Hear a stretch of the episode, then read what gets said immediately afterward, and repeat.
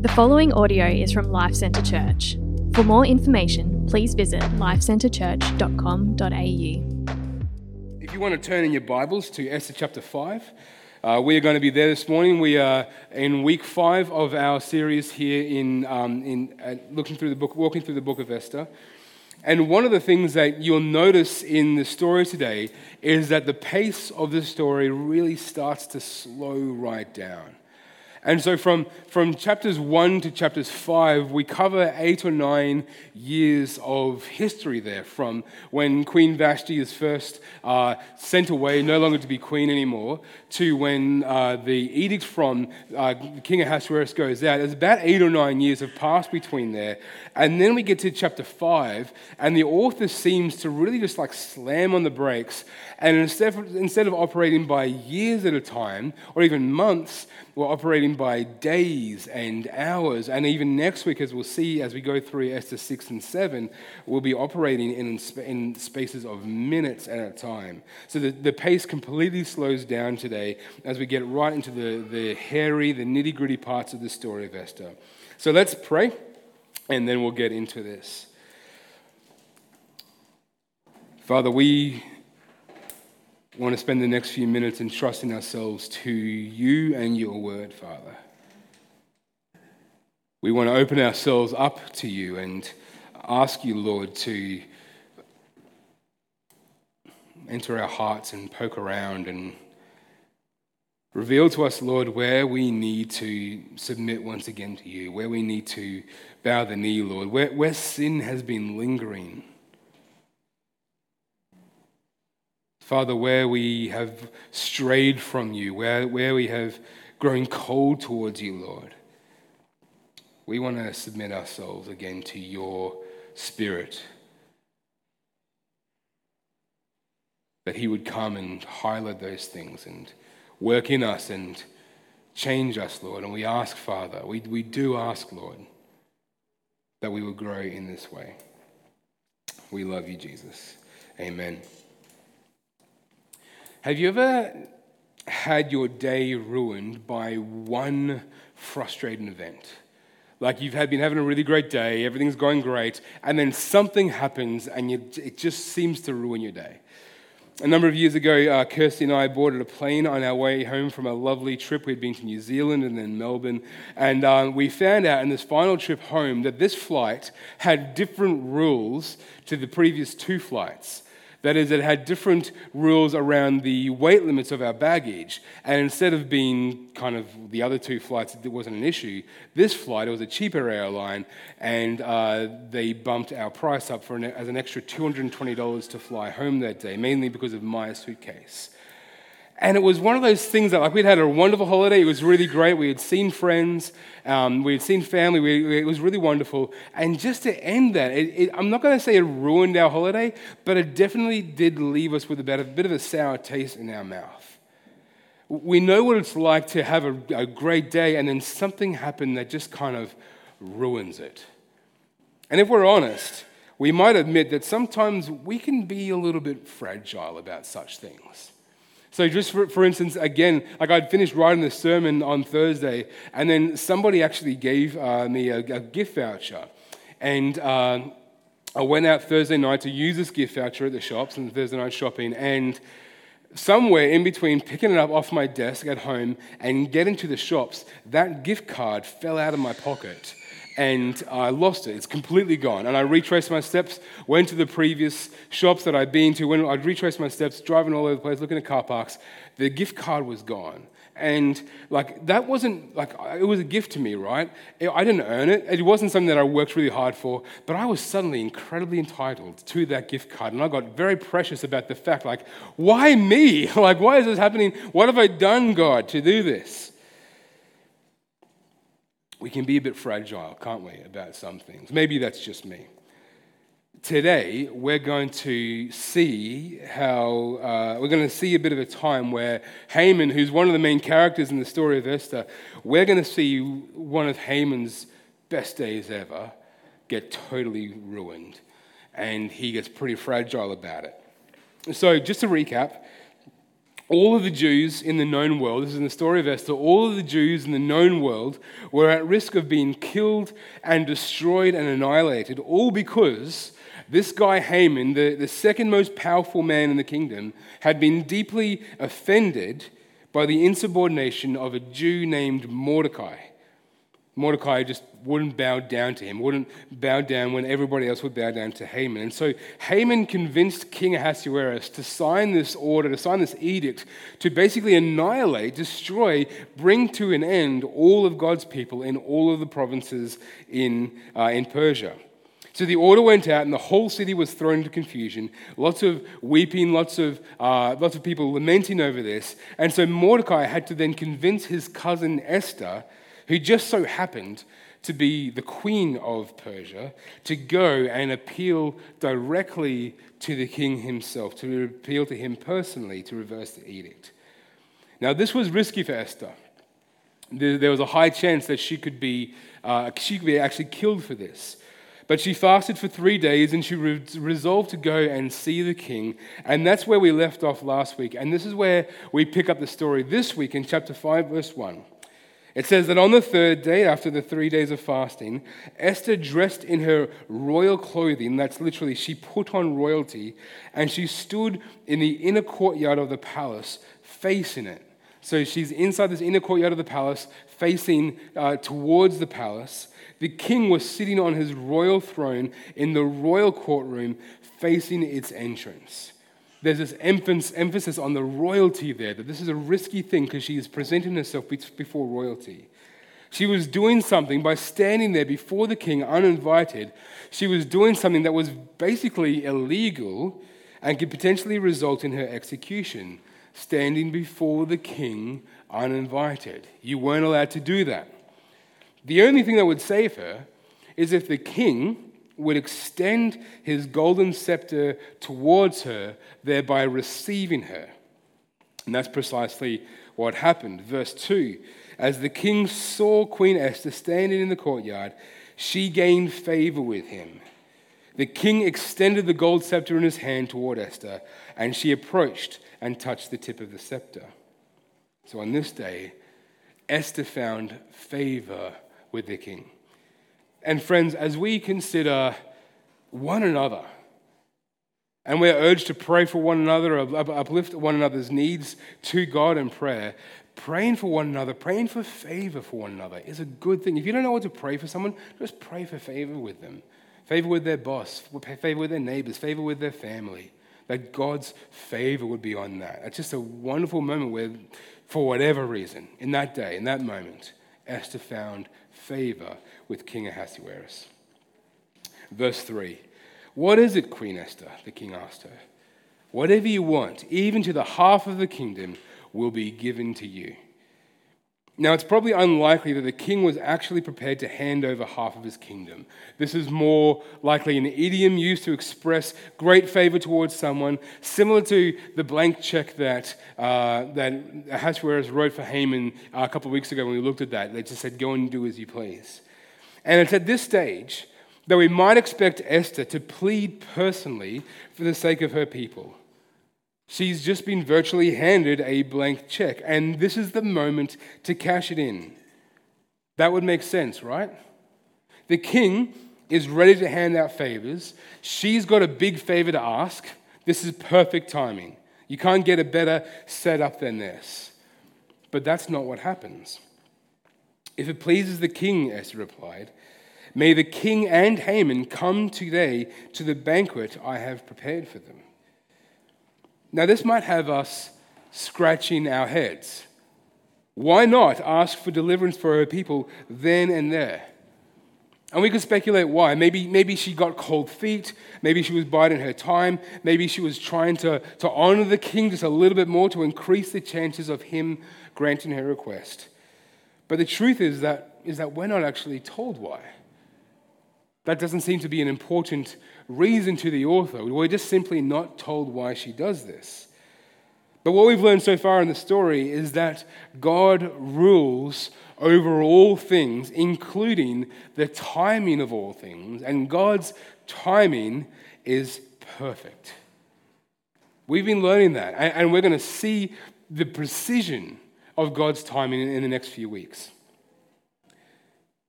The king said, verse 5, the king said, Hurry and get Haman so we can do as Esther has requested.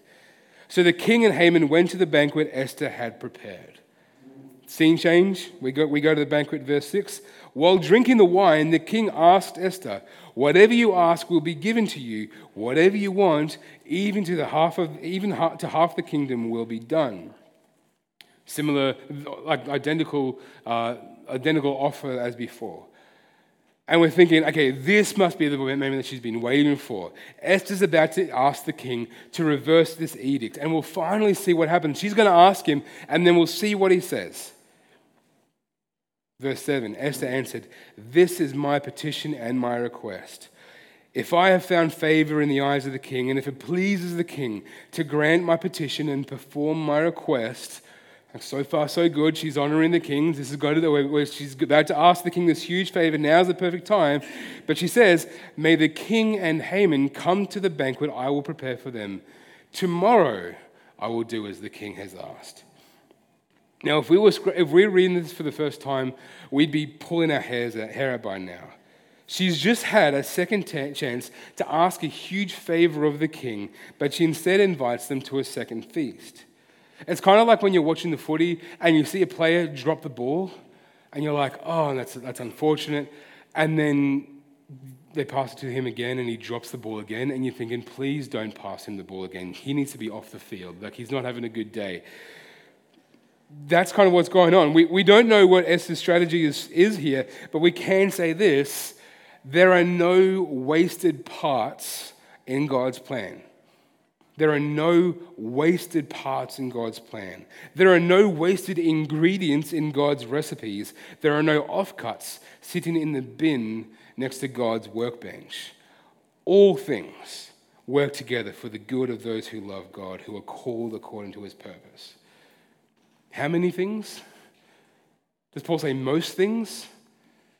Generally things? No, all things there's no such thing as a wasted moment with God. There are so many things in my life that I wish I could go back and redo. There are so many things, so many decisions that I've made that I wish I could go back in time and decide the opposite. There are, there are so many squandered opportunities where I could have invited someone to church, but I, was, I wasn't brave, I wasn't courageous, I was a coward and, and wimped out. I could have shared the gospel with some people and, and decided that I, I'd rather preserve my reputation with them than, than risk it for the reputation of Christ. And we might look at these as moments of cowardice or sin, and, and they might be. But with Jesus, there is grace. His timing is perfect, and there is no such thing as a wasted day. Now, I'm not at all saying that Esther is making a mistake here. We've been, we've been really kind of thinking about Esther's character. I don't think that she's making a mistake here I, so much. I actually think that she's playing the king like a boss. A lot can happen in 24 hours. And as we read on, we're going to see that a lot does happen in 24 hours. If the delay in time has a scratch in our heads, let us just be reminded there, is, there are no delays with God. God has numbered the days of evil having their way. And can we just be encouraged by that? God has numbered evil's days. God has numbered Satan's days. He's numbered them. He knows exactly what's going on. There is no such thing as a wasted day with God. So from verse 9, then we get a bit of scene change. The focus shifts from Esther and King Ahasuerus to Haman and Mordecai. This is after the, after the feast. The feast has just happened. It's been great. They've been full of wine. Everything's wonderful. Haman, at the end of the feast, he's been feeling very, very honored by Esther. And then at the very end of the feast, he finds out he's invited to another feast the next day. So, verse 9 that day, Haman left full of joy and in good spirits. He was on top of the world. He and no one else had the honor of being invited to Esther's banquet for the king. Apart from the king, he's the only person. This last week had proven to be maybe one of Haman's best weeks ever. He had become the second most powerful man in the empire, which likely would have happened previous to that. But it wasn't just because the king promoted him, but because he had proven that he had the king around his finger. He got the king to send out this order, order and this edict. Like, I wonder if he, he was questioning how much power, how much sway, how much influence he had over the king. And in that week, he had realized, wow, the king listens to me. He'd been given a blank check to flex his power as he wished. And now he had been honored by the queen, not once, but now twice in these special banquets. Everything, everything was coming up Haman. However, his joyful and spirited strut was short lived. But when Haman saw Mordecai at the king's gate, and Mordecai didn't rise or tremble in fear at his presence, Haman was filled with rage toward Mordecai. Mordecai doesn't have a line in this, in this chapter, but his actions speak clearly and loudly. Just consider Mordecai's action here in light of everything that has happened. Earlier, as per custom, Mordecai hadn't bowed down to Haman when he had walked through the, walked through the king's gate or walked in that public area. And as a result, this order and this edict had gone out. You'd think that Mordecai would have learned his lesson by now. You'd think that, that Mordecai would be thinking, next time Haman comes, I'm not going to ruin this for everybody else. I'm going to do exactly as I should. At least you'd be thinking, if he's not going to do that, at least you'd be thinking, hey, Mordecai, please don't make this situation any worse. Like, I don't know how, but Mordecai, please don't make this any worse. But he doesn't. Instead of rising or changing his posture, he continues unchanged. Haman's presence still has no reverberation in Mordecai's soul. He just doesn't faze him. He doesn't tremble in fear in Haman's presence. He knows that Haman can take away his life, but he also knows that's all he can do. That's the only power that he wields over him. There is a greater one who wields greater power, and Mordecai is right to fear God and not man. If you remember, Haman thought it was repugnant. It was, it was a terrible idea to just punish Mordecai alone. Like, that just wouldn't be enough. That would be a, a, an act of injustice if Mordecai was the only one who got punished for Mordecai's sin. I'm going to have to wipe out, I'm going to, to really make sure that everybody gets the message. I'm going to have to kill and annihilate and destroy all of God's people, was Haman's thought. I wonder if his expectations, after throwing everything at him, he threw everything at Mordecai. I wonder if Haman's expectations was next time I see Haman, he is going to be kissing my feet. He is going to be so low. He is going to be so, this is going to be so great. And I wonder, even as, as Haman, this is speculation, but I wonder if as Haman left, left that feast, if he was just walking past Mordecai thinking, okay, here we go. This is going to be a delicious moment. I've just come from this great feast on where I was honored by the queen, and Mordecai, he will have had, he will have learned his lesson by now, and this is going to be great. He's going to bow down, and everything's going to come up me again, but it doesn't happen. Instead, Mordecai doesn't do a thing. He threw his best at Mordecai, but Mordecai was utterly unfazed. It's like in Star Wars Episode 8, The Last Jedi. Easily the worst of the whole saga, worst movie of the whole saga. Kylo Ren has literally dozens of AT-ATs at his disposal. And walking towards the, the front line there, in walks Luke Skywalker, facing off this huge ground force. And Kylo Ren says, I want every gun we have to fire on that man.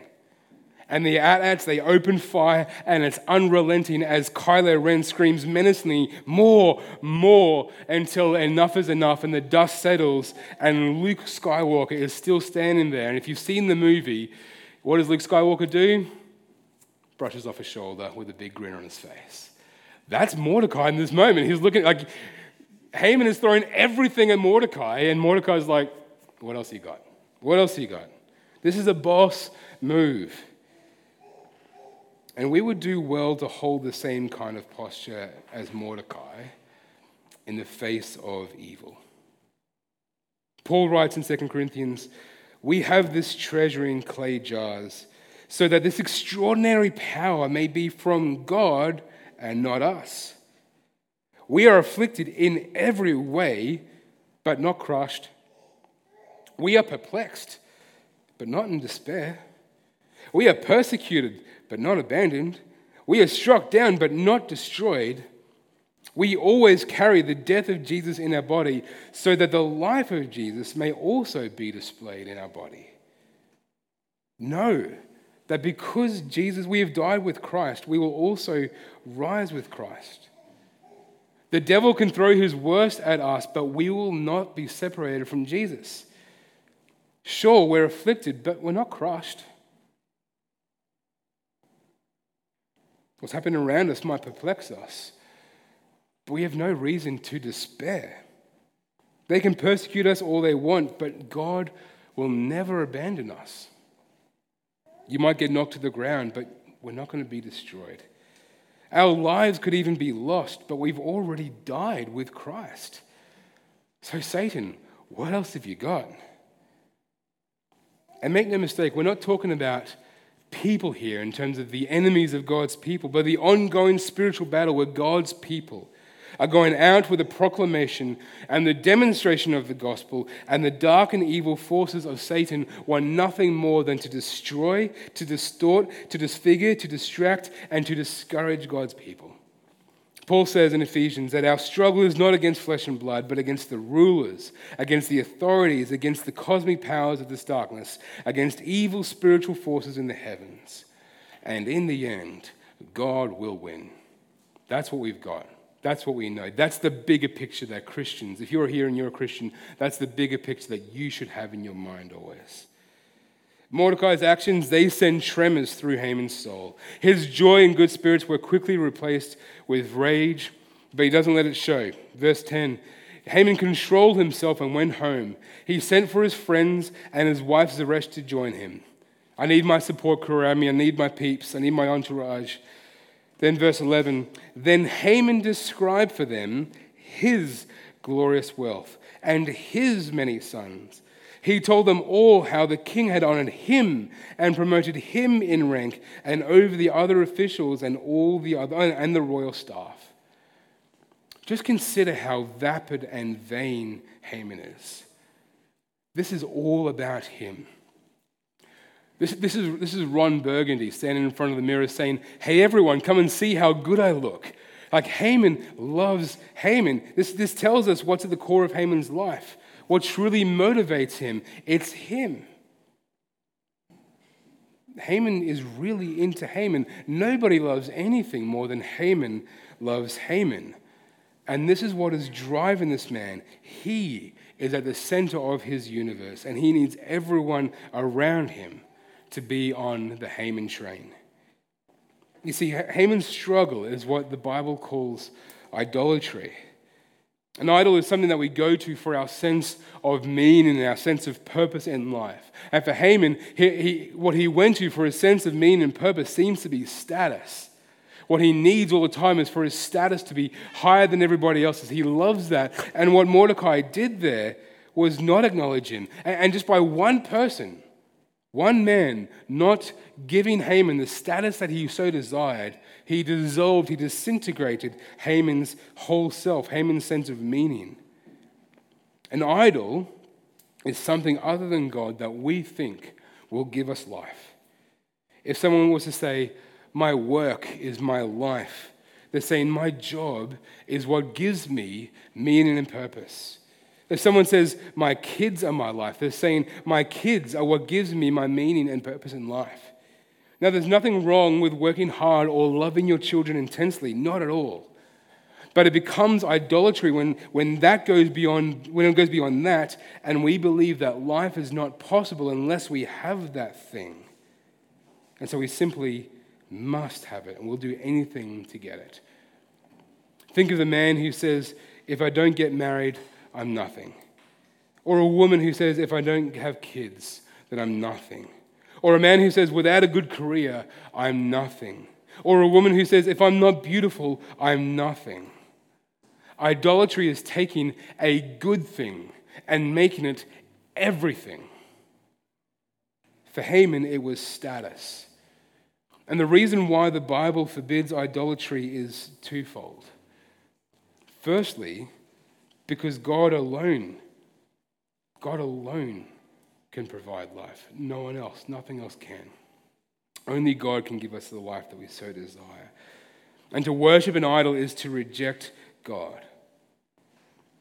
Everyone struggles with this. Every one of us here struggles with this. And the question is never, if we worship something, but what we worship. Secondly, worshiping idols will only leave us feeling more vulnerable than before, more empty than before. It promises us that if we can get that thing, if we can get status, if we can get beauty, if we can get money, if we can get that career, if we can get whatever it is, then we will be happy, we'll be more filled than before. But it actually doesn't deliver on that. It never delivers. In fact, an idol can only ever deliver what it promises us to deliver, what it promises to deliver us from.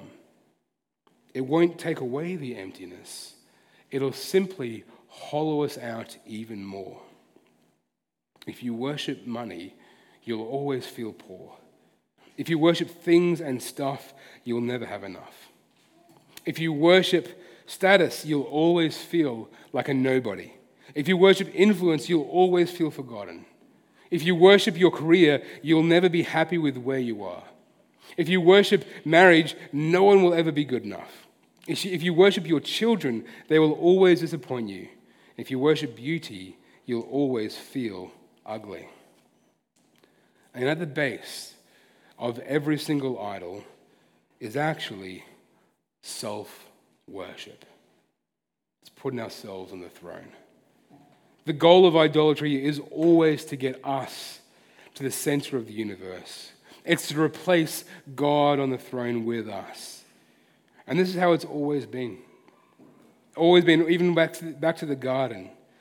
In creation, if we look in Genesis, in creation, everything is good because it was created by a good God. And God is the one who calls everything good.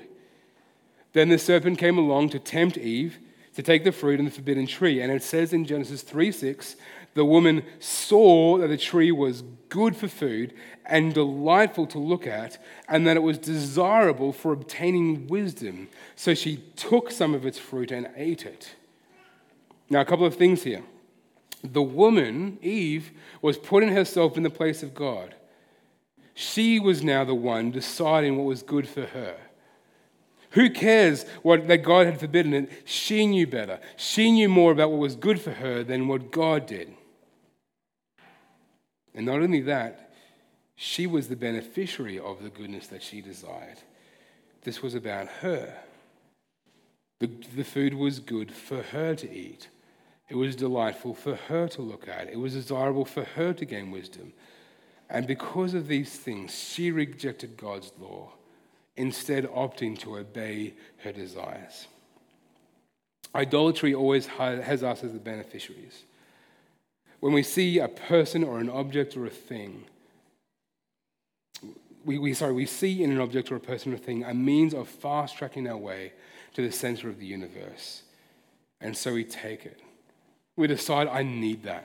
If I want to have meaning, if I want to have purpose in my life, I'm going to go after that. I'm going to get that. I'm going to sacrifice to have it. I'm going to do anything I can to get it. I'm going to set aside my family, set aside my health, set aside, I'm going to make sacrifices. I've got to get that. And that's what worship is. We're making sacrifices to have this thing that we think is going to bring us joy and happiness. And we're all worshippers. No one here is not a worshiper. If you're here and you're not a Christian, you might even think of yourself as an atheist. I'd like for you to consider that maybe your worship practices are far more developed than you think. See, Haman's idol was status. And regardless of the status he received, it was never enough for him. The king had promoted him, but it wasn't enough when one Jew wouldn't bow down to him. So he flexed. He, he, he, I've got to destroy all of them. It wasn't enough that the queen honored him. All it took was for, for one Jew not to be moved by him. And he was thrown into a rage. He had to go back and, and, and gather his family and tell them about how great he was, just so he could be filled up. But even that, it wasn't enough. An idol will never strengthen us, but it will make us feel as fragile as ever.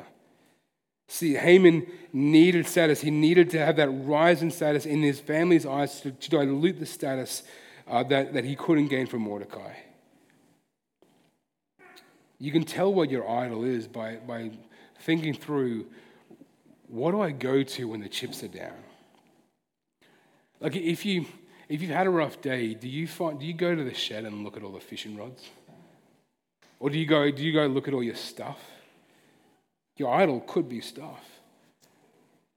Or maybe uh, if you've had a really hard day, do you go and do you go and uh, jump on the couch and watch TV and just binge TV and you just do that? Maybe you scroll for ages. Your idol could be comfort. After you get some discouragement, do you, do you quickly post something on Instagram just to get the likes? Like your, your idol there could be status there. When life is difficult, do you open the laptop up and just get to work to get something done? Your idol could be career. What do you run to for your pick me up?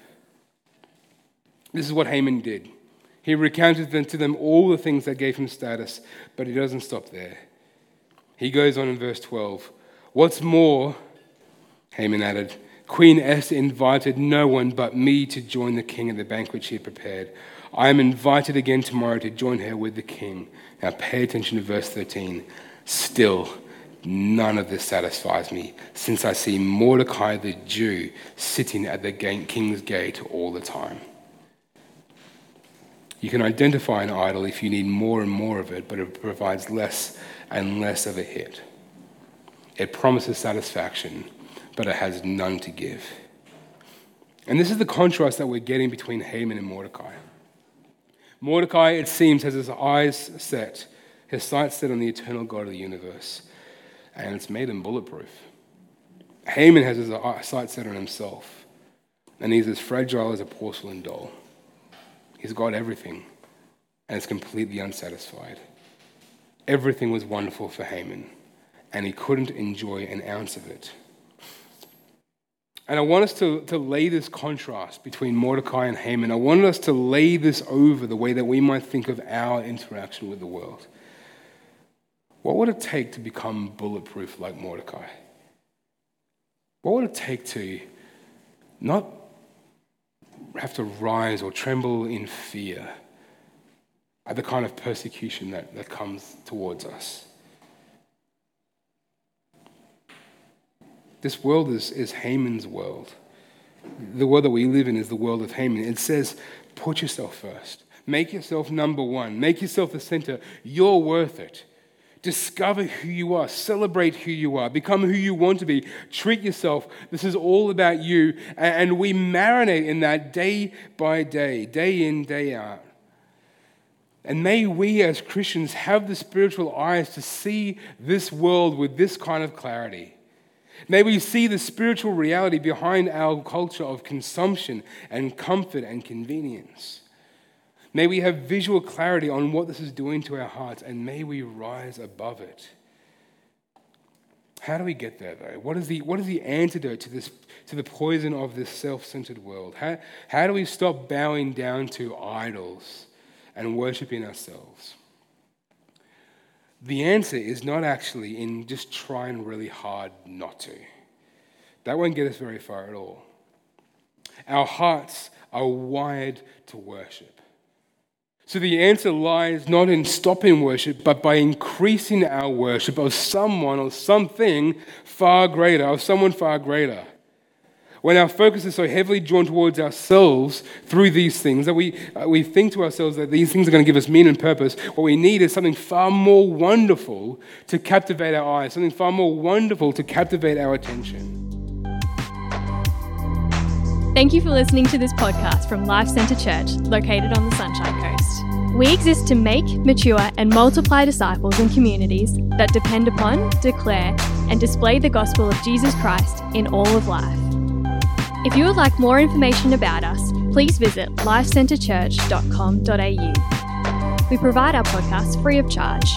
Please feel free to download the content and share it with others but please do not edit or alter the content in any way without the written permission from the leadership of LCC.